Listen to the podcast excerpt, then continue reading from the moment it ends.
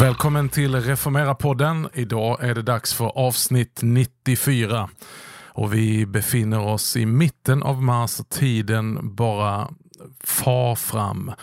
Och eh, jag tyckte det precis nästan var nyår och nu är vi snart en kvart, ett kvartal in i det nya året. Jag som sitter här heter Magnus Persson och eh, du lyssnar på Reformera-podden. Och ibland blir det ju så att vi gör planer och eh, tänker ut saker och ting och så blir det inte alltid så som vi har tänkt.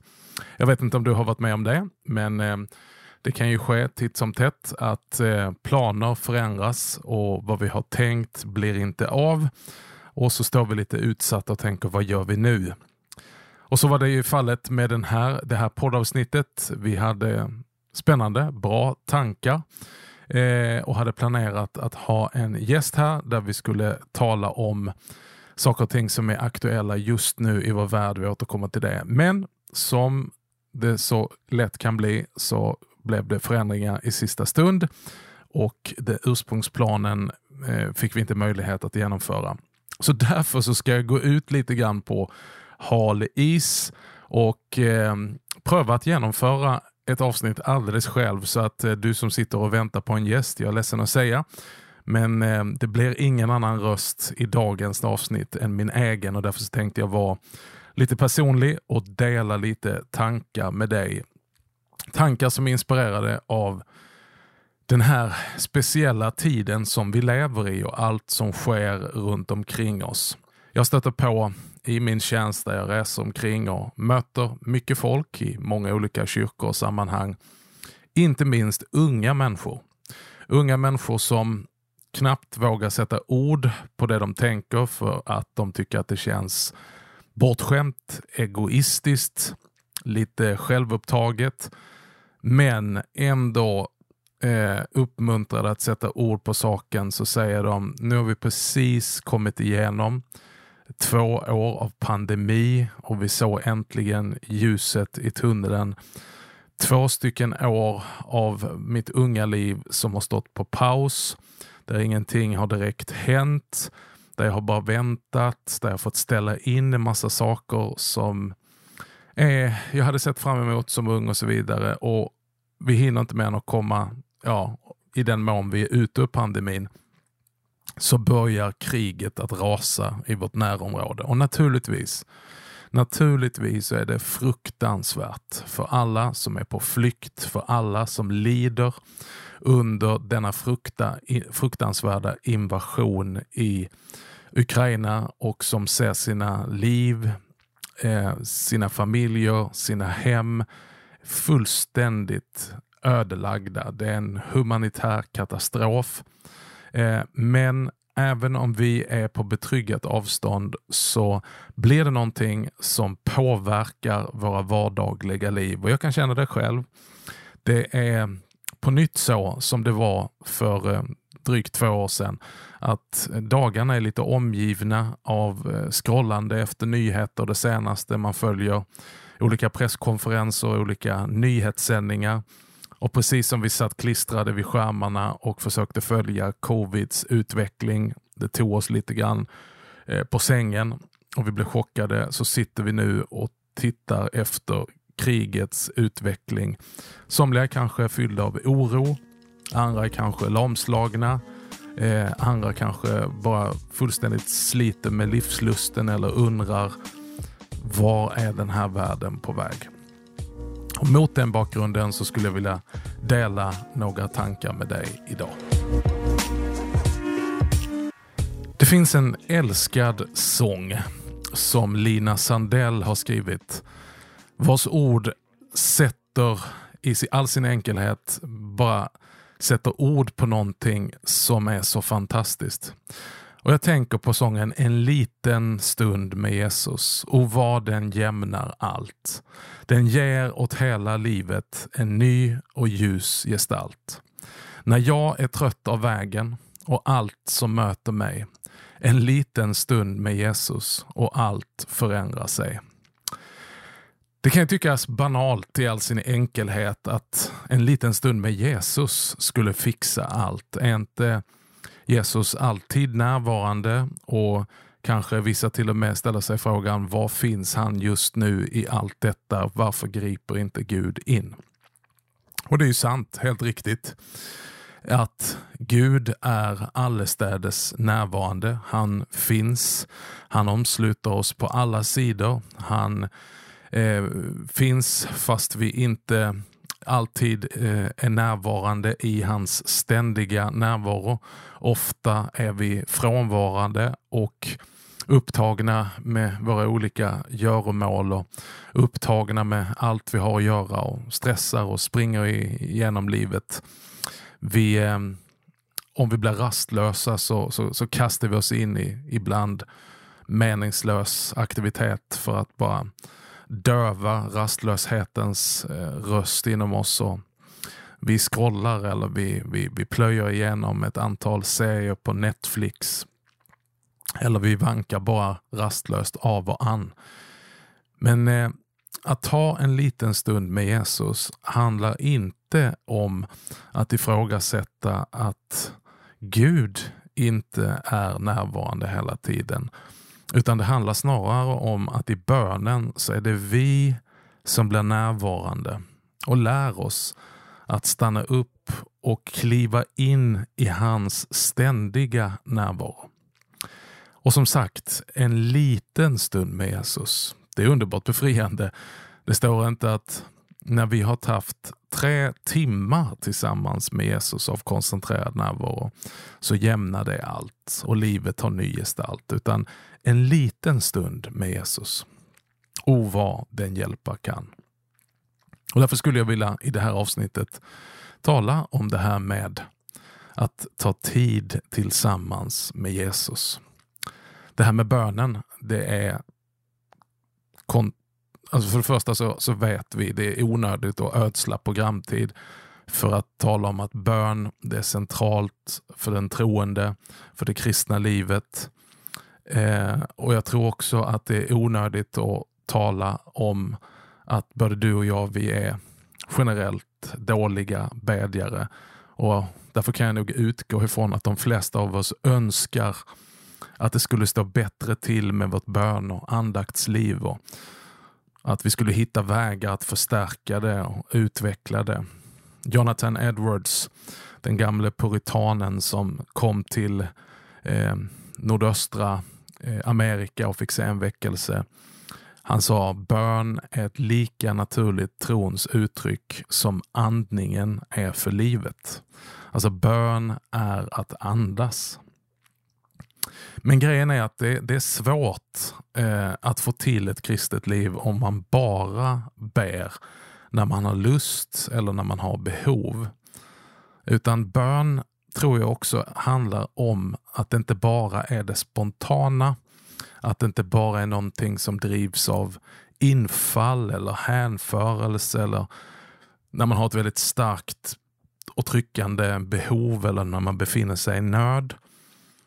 Utan bön är någonting som man kan lära sig genom att regelbundet utöva det. Kanske på fasta tider och fasta platser, men i alla fall en viss regelbundenhet som blir en rutin och som skapar en rytm i livet och som står där oavsett känslor och oavsett omständigheter och även oavsett vilket resultat man kan ana att det ger i livet. Och någon har sagt att bönens gåva, den ges åt den som ber. Så det är inte bara att man, man liksom föds eller helt plötsligt upptäcker att man har någon gåva att be. Utan jag tror mycket på detta. Bönens gåva ges åt den som ber. Ehm, den som verkligen har lärt sig att bedja, det är den som eh, inte har gett upp utan att fortsätta att regelbundet ta en liten stund med Jesus. Och De flesta olika saker eh, som vi gör av bara ren rutin i våra liv, Det är någonting som vi har jobbat in, kanske under tjat och under gnat. Det känns ju inte så positivt, kanske inte så roligt, kanske inte så inspirerande. Men det är väldigt mycket eh, av avgörande delar i vårt liv som vi har mekaniskt, rutinmässigt eh, bestämt oss för att göra. Och Det behöver inte ta lång tid att eh, få in en rutin. För ett tag sedan alldeles nyligen så hade jag glädjen att vara med på en resa till eh, Afrika, Afrikas horn, ner eh, till Etiopien och sedan också ner till Tanzania. Och eh, då eh, eh är det så här att då behöver man eh, börja äta malariatabletter eh, bara precis innan man ska resa och sen så behöver man eh, äta de här tabletterna eh, gärna i, i, tillsammans med en, en, en måltid med mycket fett eh, och göra det ungefär på samma tid på dygnet. Alltså välja en måltid och så behöver man då komma ihåg det här att man ska ta tabletten. Och Eh, det, det är ganska avgörande, därför blir man väldigt noggrann med det. Det är ingen som vill eh, få malaria och komma hem och inse att eh, man genom en, en, en, en mygga eh, har, har, har fått blivit stucken och fått malaria. Så därför är man ganska så här man är ganska alert och ganska mån om att man tar de här tabletterna.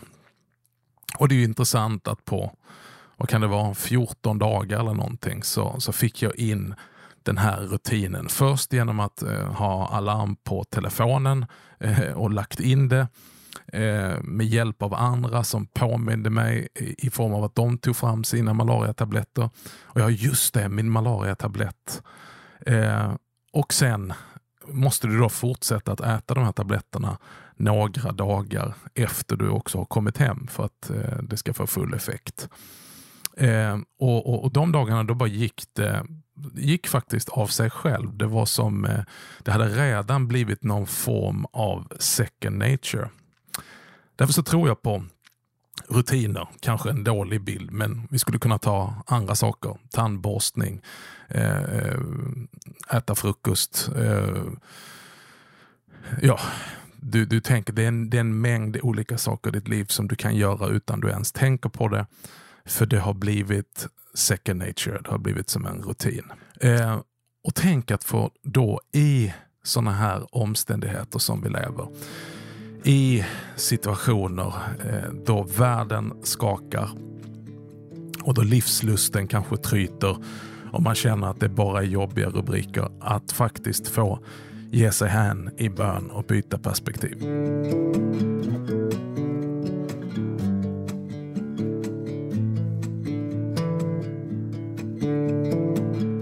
Att vara kristen innebär inte att omfatta en livsåskådning. Inte heller att överta vissa moraliska grundvärderingar som ska förverkliga sin livsföring eller en livsstil.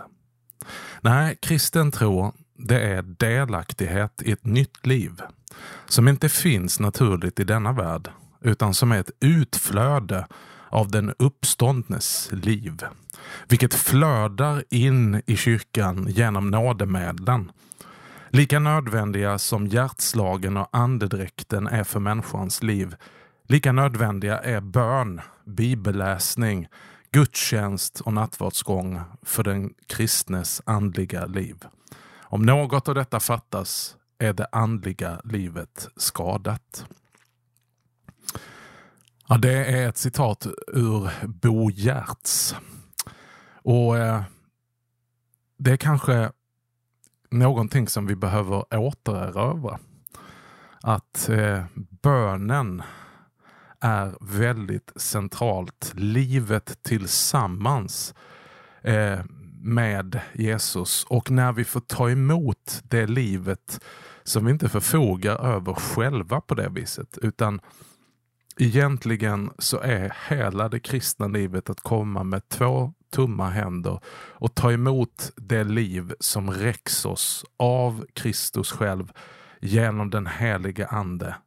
I ordet, i sakramenten, eh, men också det liv som pulserar när vi umgås privat i, med, med, med Bibeln och, och, och bibelläsningen och med bönen i den privata andakten. Eh, och som jag var inne på innan så är det ju många av oss eh, som kämpar med att få det personliga livet och att fungera. Vi kan ibland söka efter modeller och sakna liksom någon sorts eh, böneväg att gå. Sakna rutiner helt enkelt som gör bönen till en integrerad del av vår vardag. Och någonting som är slitstarkt, någonting som håller oss och någonting som på sikt också bär oss i tider av torka, i tider av oro, i tider då vi inte är på topp och då inspirationen fattar oss när vi inte hittar orden. Jag tror att vi är i ganska gott sällskap. Jesu egna lärjungar som vandrade tillsammans med honom under hans tre år av tjänst här på jorden. De verkade precis som vi kämpa med hur de skulle be. Men det var någonting som väckte deras lust att lära sig bedja. När de på nära håll fick betrakta Jesu eget böneliv så verkade det som att de insåg att wow, här är någonting som vi inte har. Och det väckte en stark längtan hos dem. Att lära sig be kan man ju tro. Och därför så kom de till Jesus och sa Herre, lär oss att be. Och det är kanske där någonstans vi måste börja vår lilla stund med Jesus. En liten stund med Jesus, ett böneliv kan börja med att erkänna inför Gud att Herre, jag är en dålig bedjare. Jag får inte till det här. Det är någonting som saknas. Eh, herre, lär mig att be. Och då är det väldigt intressant eh, att studera fortsättningen i just den texten ifrån Lukas 11 där lärjungarna säger Herre, lär oss att be. Då är det ju intressant att se vad, vad, vad, hur reagerar Jesus på en sån fråga? Eh, blir han arg? Blir han irriterad? Blir han besviken? Eh, fördömer han dem och tycker att va, kan ni inte be? Eller ger han ett abstrakt svar att liksom go with the flow. Det är inte så farligt. Eh, när du känner för det så känner du för det. Eh, ja, men det är bara att tala från hjärtat. Eh, bara säg vad som finns. Uttala dina önskningar. Eh, låt hjärtat flöda över. Jag vet inte. Nej, han tar deras fråga på största allvar. Han är inte förvånad. Han är inte chockad eller besviken. Utan han ger dem en tydlig ram, ett fast mönster, faktiskt färdiga ord att följa. Och det är den bönen som Herren Jesus har lärt oss alla att be. Nämligen bönen Vår Fader eller Herrens bön, en föreskriven bön. Och han säger bara helt enkelt, när ni ber så ska ni säga. Och så kommer det. Vår Fader du som är i himmelen. Låt ditt namn bli helgat. Det är där någonstans som all bön börjar. Den börjar inte med oss, den börjar inte med våra problem. Den börjar inte med vår önskelista, utan vi skulle kunna ta detta som ett mönster för en god bön. Det vill säga att vi börjar i himlen. Vi börjar inte på jorden. Vi börjar inte där vi är utan vi börjar där Gud är. För oss står det inte alltid rätt till. Det är mycket olika saker som, som det är med oss och det skiftar. Men hos Gud finns ingen skiftning. Hos Gud står allting alltid rätt till. Och därför är det bra att just börja i bönen med att lyfta sin blick bort från sina omständigheter, bort från mig själv och lyfta min blick och göra som Hebreerbrevet 12 säger. att fästa blicken på Jesus, trons upphovsman och fullkomnare. Att lyfta blicken till Fadern och börja med att säga Vår far, du som är i himlen. Du som eh, finns och rör dig i en, en, en ja, vad ska vi säga, i en, i en eh, ja, helt enkelt för dig som allting står rätt till. Du som är skaparen. Du som är den allsmäktige. Du som är den allvetande. Du som är all godhetskälla. Du som har en ständig omsorg om oss. Att börja tillbe honom och säga låt ditt namn bli helgat. Det vill säga att vi lyfter upp det. När man helgar någonting så avskiljer man det från Alltså motsatsen till, till, till helgat skulle vi kunna kalla för profant, sekulärt, eh, alltså helt ohelgat. Eh, någonting som inte har ett speciellt syfte. Men när vi helgar Herrens namn så avskiljer vi det från allting annat och sätter det på en egen plats.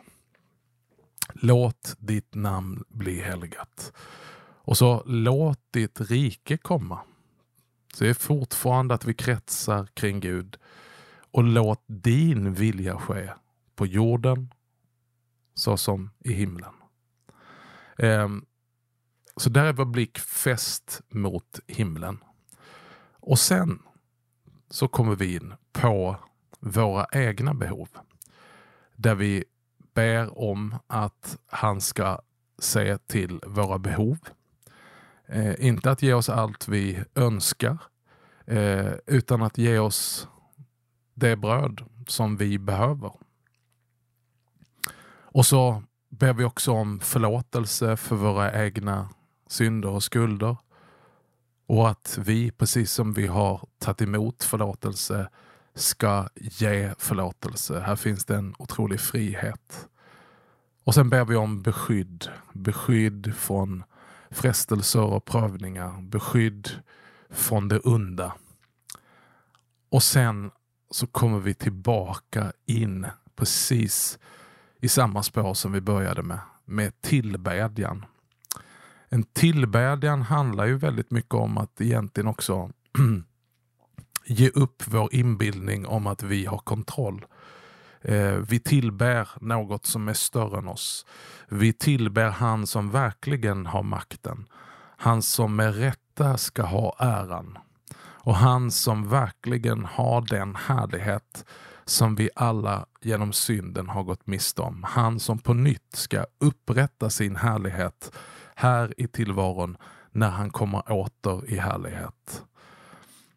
Eh, ja, ett litet, kanske för snabb genomgång genom Herrens bön, men man skulle kunna använda det eh, som ett enkelt mönster för att kunna ta en liten stund med Jesus. För att en liten stund med Jesus, den kan förändra allt. Tillsammans med honom så tar livet en ny och ljus gestalt. Eh, och när jag är trött av vägen och allt det som möter mig, en liten stund med Jesus och allt förändrar sig. Det behöver inte vara så, även om det är fullt möjligt och det är min fulla tro, att Gud går in och griper in och förändrar situationer. Men även om det skulle vara så, som vi alla har erfarenhet av, att det är inte så att i bönen allt förändras, alltså att varje situation förändrar sig och det blir direkt bönesvar. Men det som faktiskt förändrar sig är att vi får ett nytt perspektiv på situationen och på omständigheterna. Och det är inte att underskatta.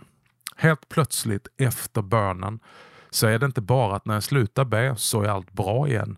Men helt plötsligt så har mitt perspektiv förändrats så att jag möter och ser på saker utifrån bönens perspektiv. Jag får ett nytt ljus i bönen, i mötet med skriften, med, med, med bibelordet.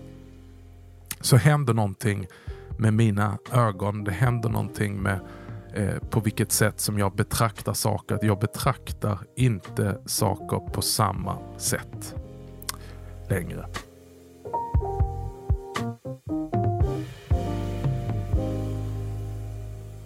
Det är lätt hänt att vi kan uppleva bönen som prestation.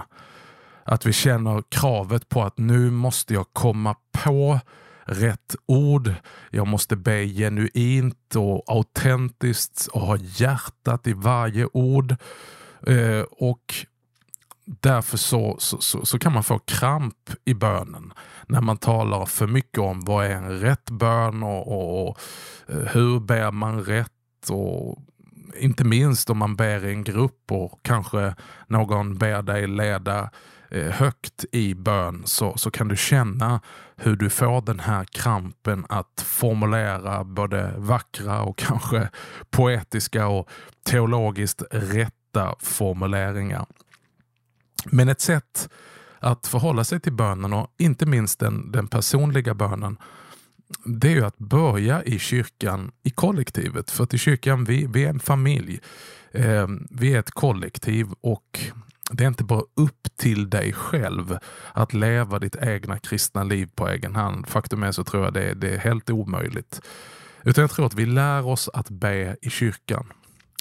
I kyrkan och i kyrkans gudstjänst och i kyrkans böner så är det som en hemspråksundervisning för oss. Det vill säga jag vet inte hur det är med dig, men Um, du som är min ålder och, och, jag vet faktiskt inte hur det är nu, men jag förmodar att det är på samma sätt. Så jag hade två kamrater i min klass som när vi andra slutade skolan så gick de kvar och hade ytterligare, ytterligare en lektion. Det var Marco som eh, var från Italien och som läste då hemspråksundervisning. Så då fick han hjälp att lära sig språket som de talade hemma. Ehm, I övrigt så gick han ju tillsammans med oss och talade perfekt svenska och, så vidare. Men hemma så talade föräldrarna italienska. Eh, och eftersom han då växte upp i Sverige så fick han hjälp på hemspråksundervisningen att lära sig italienska och så hade vi några andra som lärde sig andra språk. Och Jag tycker om den bilden. Jag tror det är eh, Hans Johansson som använde den första gången. Att eh, i bönen och i kyrkans gudstjänst och liturgi så får vi lära oss språket, det kristna trons grammatik. Och därför så behöver man inte göra det konstiga egentligen att be tillsammans med kyrkan, att man ber i kyrkan, med kyrkan och när man då kommer hem och ska ha sitt egna andaktsliv och böneliv som ibland vi kan brottas med och kämpar med så handlar det egentligen bara om att plocka upp de böner som vi ber i kyrkan. Eh, och kyrkans böner finns ju samlade också i mängder av olika böneböcker. Så att det blir egentligen svaret som vi i Jesu anda ger till varje människa som frågar Herre, jag kan inte be. Lär mig att be. Hur ska jag be? Och då kommer det här färdiga bönen Eh, här har du, be detta. Alltså färdigskrivna böner, former, mönster. Eh, eller tidebönsböckerna som de ibland kallades, andra böneböcker. Fantastiskt! Helt plötsligt så får vi låna andras ord och det är inget konstigt. Det har vi gjort genom alla tider, vilken tradition vi än kommer ifrån. Så har vi lånat andras ord och beskrivningar och formuleringar för att sjunga till exempel. Nu har jag här idag använt bara några korta strofer som inspiration från Lina Sandell. En liten stund med Jesus och vad den jämnar allt. Den ger åt hela livet en ny och ljus gestalt. När jag är trött av vägen och allt som möter mig. En liten stund med Jesus. Alltså det, det är ord som, som vi är vana vid, vare sig du sjunger gamla hymner eller du älskar att sjunga från psalmboken eller du sjunger moderna lovsånger. Alltså vår tillbedjan i kyrkan eh, det är ju utifrån färdiga ord, antingen tryckta i en sångbok, som förenar oss och, och hjälper oss och lägger i vår mun de orden som redan finns. Tänk om det skulle vara så att när vi skulle börja lovsjunga och tillbedja upphöja Gud att, att var och en skulle hitta på sin egen sång som genuint och helt autentiskt kom som inspiration direkt ifrån hjärtat. Det skulle vara spännande. Men vi får ju, vi är vana vid att följa färdigformulerade och färdigskrivna sånger oavsett om vi är med i historiska kyrkor eller de senaste av de senaste moderna kyrkorna. Skillnaden är kanske bara att, att eh, somliga kyrkor har det tryckt i en psalmbok och andra har samma bokstäver och samma ord eh, uppdaterat eh, på en stor skärm. Men vi följer den texten och därför blir det också lätt om man är ny i tron eller ny i kyrkan så, så kan man bli buren av de här orden och behöver inte stå och fundera på vad ska jag säga. På det viset så plockar vi upp och lär oss trons språk och grammatik och det utvecklar vårt böneliv.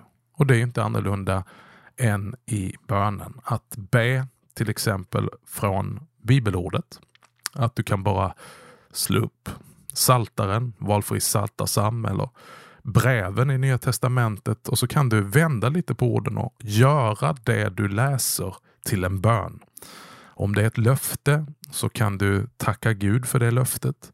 Om det är en uppmaning eller en utmaning, en korrigering i bibelordet så kan du också göra det till en bön. Så du kan be direkt utifrån bibeln. Du kan ta psalmboken eh, och psalmbokens sånger är utmärkta att be. Men också bak i psalmboken så finns det massa underbara enkla böner som du skulle kunna få vila i och börja bedja. Och så finns det då Tidegärden eh, som finns också som en app i mobiltelefonen. Så många eh, så kallade proffsiga bedjare, vana präster, kyrkoherdar, andra som också faktiskt använder. Eh, jag har varit på en mängd olika prästsamlingar, eh, informella sådana, där vi har slutat kvällen med att alla tar fram sin mobiltelefon och trycker igång Tidebönsappen och så eh, sköter den ju sig på ett sånt fantastiskt sätt så att alla är på aktuell tid. Eh, om det är dags för en, eh, ett kompletorium då. Eh, rätt dag i kyrkoåret, det sköter sig själv så att du får följa kyrkans år och på det viset så hänger det ihop med kyrkans gudstjänstfirande.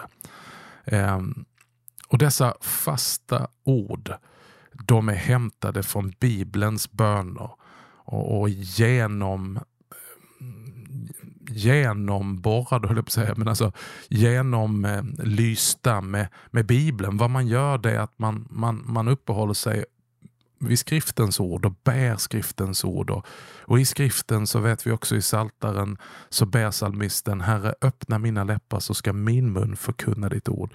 Alltså jag öppnar mina läppar och Gud fyller det själv med sina ord. Så fasta ord och så skulle vi kunna lägga till att vi tar fasta tider. Precis som vi hyfsat på samma tid och fast tid äter våra olika mål mat om dagen att ungefär på samma tid så äter vi frukost, lunch och middag och kanske det finns ett mellanmål. Så kan vi hitta då, vår kropp behöver ju det. Vi vet ju det att vi, vi, vi klarar oss väldigt sällan på, på ett mål mat. Eh, utan vi behöver liksom sprida ut intaget av mat över, över dagen. Och, och, på samma sätt så skulle vi kunna börja med att bara hitta en fast tid. Kanske du är en morgonmänniska och det är naturligt att be på morgonen och för den som känner att det där är nästan eh, för tufft för mig. Du kanske ska be precis innan du går och lägger dig. En aftonbön. Och så skulle du kunna utveckla det att du har både en morgonbön och en aftonbön. Och kanske du också kan få in en, en, en, en bön mitt i dagen när du tar lunchpaus. Men det här behöver inte vara omfattande. Det här behöver inte ta eh, massvis av tid utan en liten stund med Jesus och vad den hjälpa kan. Och kanske inte minst i tider som dessa, där vi är slitna, där vi är eh, eh märkta eh, av de senaste årens pandemi och nu krigslarm som skapar oro. Hur ska det gå med ekonomin? Hur ska det gå för människor? Hur ska det gå för vårt land? Eh, vad, på vilket sätt kommer det till att drabba oss? Eh, och så vidare. och så vidare. Mycket nöd, mycket olika nyheter som strömmar emot oss. Att då få regelbundet hämta styrka och ta sin tillflykt i Guds ständiga närvaro. Men att lära oss att stänga av och sluta våra ögon och att koppla upp vårt hjärta och bli närvarande i hans ständiga närvaro och ta en liten stund med Jesus. Då får livet en ny och ljus gestalt. Ja, några stycken tankar ifrån min horisont. Lite så här oförberett men direkt ifrån hjärtat. Och eh, jag vill skicka med det till dig. Inte minst utifrån att vi nu befinner oss i fastetiden. Och jag sa det eh, under fastan ehm, eh, i pandemin att oj, tänk så väl söndagarnas tema första, andra och tredje söndagen i fastan passar med det vi går igenom. Prövningens stund, den kämpande tron och kampen emot ondskan.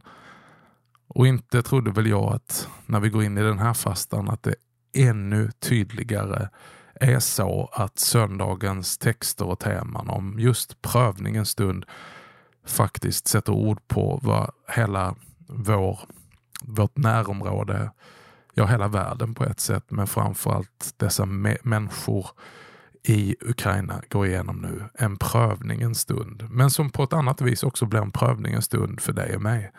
Och en eh, kämpande tro och en kamp emot ondskan.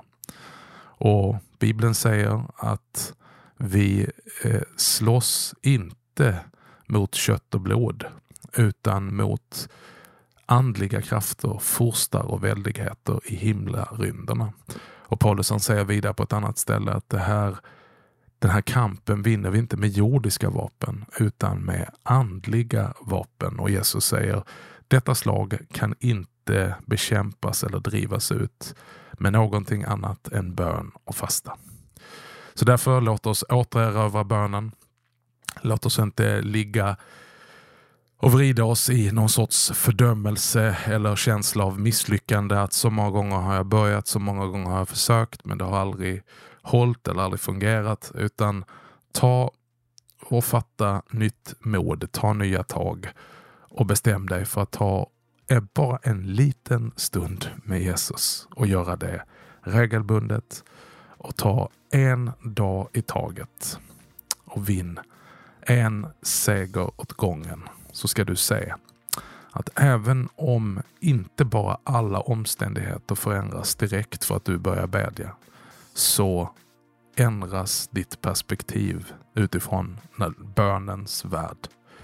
Och sen ska du också vara med att se att bönesvar, det tillhör den som bedjer.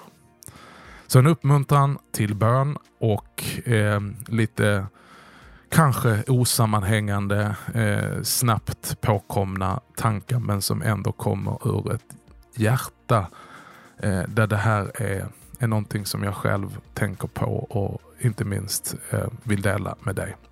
Tack ska du ha för att du har lyssnat på Reformera-podden den här fredagen som blir ett speciellt avsnitt. Men eh, ge gärna respons och säg att det där vill vi aldrig vara med om igen.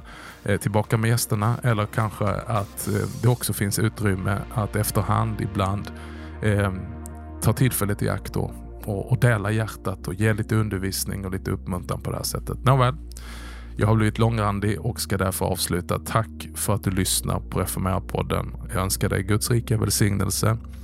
Eh, om jag kommer ihåg det så ska jag be för dig genom att nämna eh, våra lyssnare på Reformera-podden och så hoppas jag att du är tillbaka nästa fredag då vi kommer tillbaka med ett nytt avsnitt. Tack!